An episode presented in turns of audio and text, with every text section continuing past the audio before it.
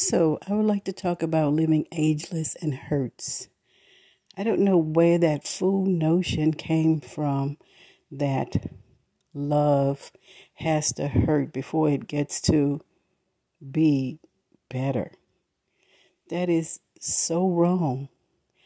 I am looking at it from another perspective.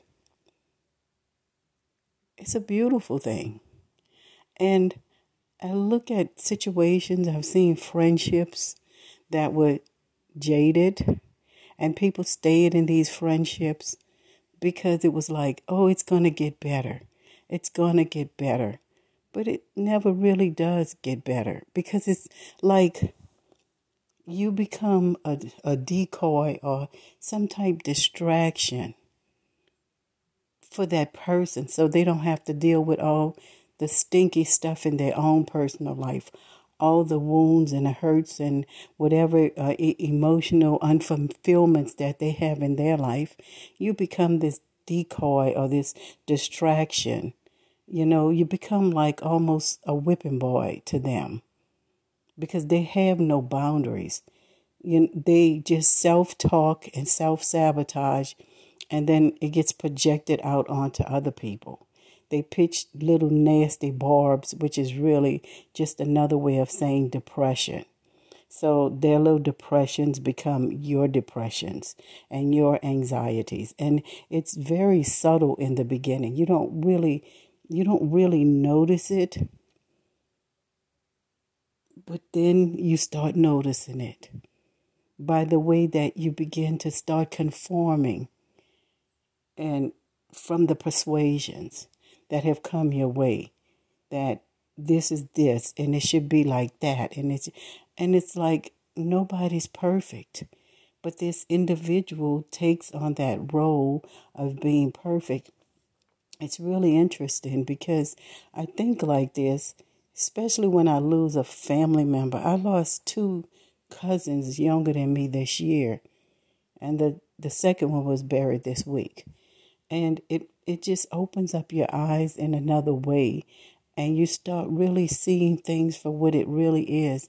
I don't I believe in past lives and I believe that what we do here will go into the next life and the next life. So there's somewhere in the Chinese um, religion where you should do things in one life that will make good karma or whatever they call it for the or dharma, a D, dharma, D H A R M A, for the next seven lifetimes.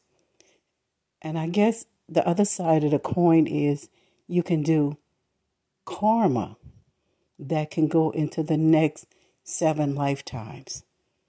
And that hamster wheel or karmic hamster wheel just keeps turning and i guess we just keep repeating the same thing over and over birth and redeath rebirth and death rebirth and death over and over until it's actually un- overstood and worked out i think some people come to in life to experience overcoming oppression. And in order to do that, they have to be in situations where they are oppressed for them to have that experience and to rise above it. Which means it's not a life, a very easy life. I, I'm more than sure it's just very hard and very painful. My situation was I, I made a wrong turn. And as I mature, I'm open to the idea saying that maybe I made a wrong turn somewhere. Not certain where, or was I put in a position to be in that wrong turn. It just happens. Sometimes I, I guess what happens is the rebound or how you're going to respond to that it's not about feeling like, oh, it's the end of the world. It's not the end of the world. A lot of people have very hard and heavy crosses to carry, but they it depends on how you respond to that. I, don't ever want anyone to believe that love is supposed to be painful before it can get better. I remember one night I went to visit a friend of mine church, and um, there was this couple, and you can see they were really having a hard time, and and the the wife was at least eight and a half months with child. She was huge. I had never seen a, a baby bump that huge, but it was. And she and her husband had walked to the church because you could tell that there was a lot of struggles, that they had decided that love had to hurt before it got right. And they were walking into the church. And when I saw them walk into the church, I wasn't sure that was the church they were going to. But in my own mind, I could I was overwhelmed just looking at how big she was and trying to walk and keep up with him. But well, they want they came to the same church. I was just visiting that night with a friend. And the pastor decided that it was time, you know, for collections. And everybody got up and they started bringing a collection. Well, the little husband told the pastor that he only had $10. And the pastor was like, Well, you have to plant your seed. You have to plant your seed. You have to put your money in here and tithe. And I remember really just feeling really, really that was not a good feeling for me. Because she was with child. Maybe she even had that child at night. I don't even know. But anyhow, they they gave their $10. At the end of the service, I saw them walking and I offered them a ride. But because they were so trapped in it's got to hurt, love has got to hurt to get better, they refused the ride. I wasn't offended, but I was saddened by that situation because I could see that these were two young people, but life was really, really beating them down. And they were seeing that this was what love was about. Love was about that hurt. And it's going to get better one day. When on the other side of the coin, you know, I just felt like this this is young and fresh love. And they haven't locked into this to really enjoy this.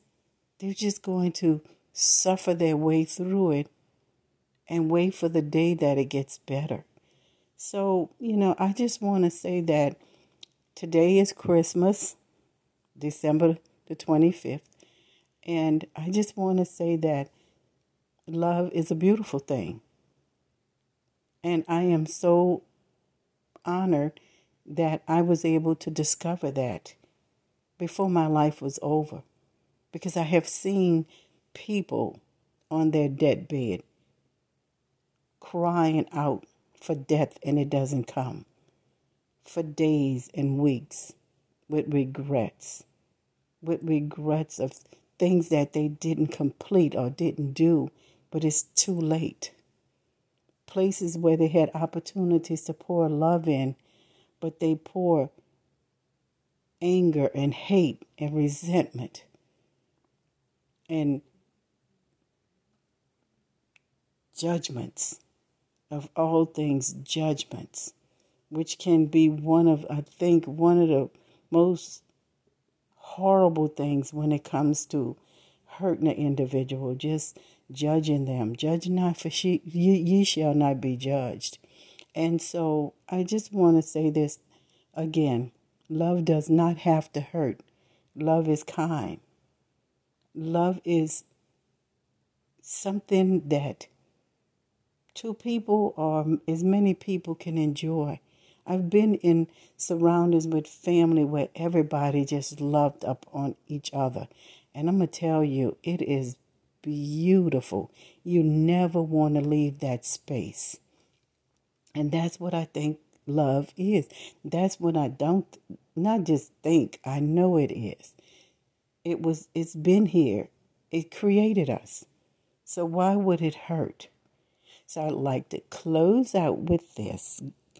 If you want to know more about her, go to Grammarly Depot, G R A M M A R L Y D E P O T dot com.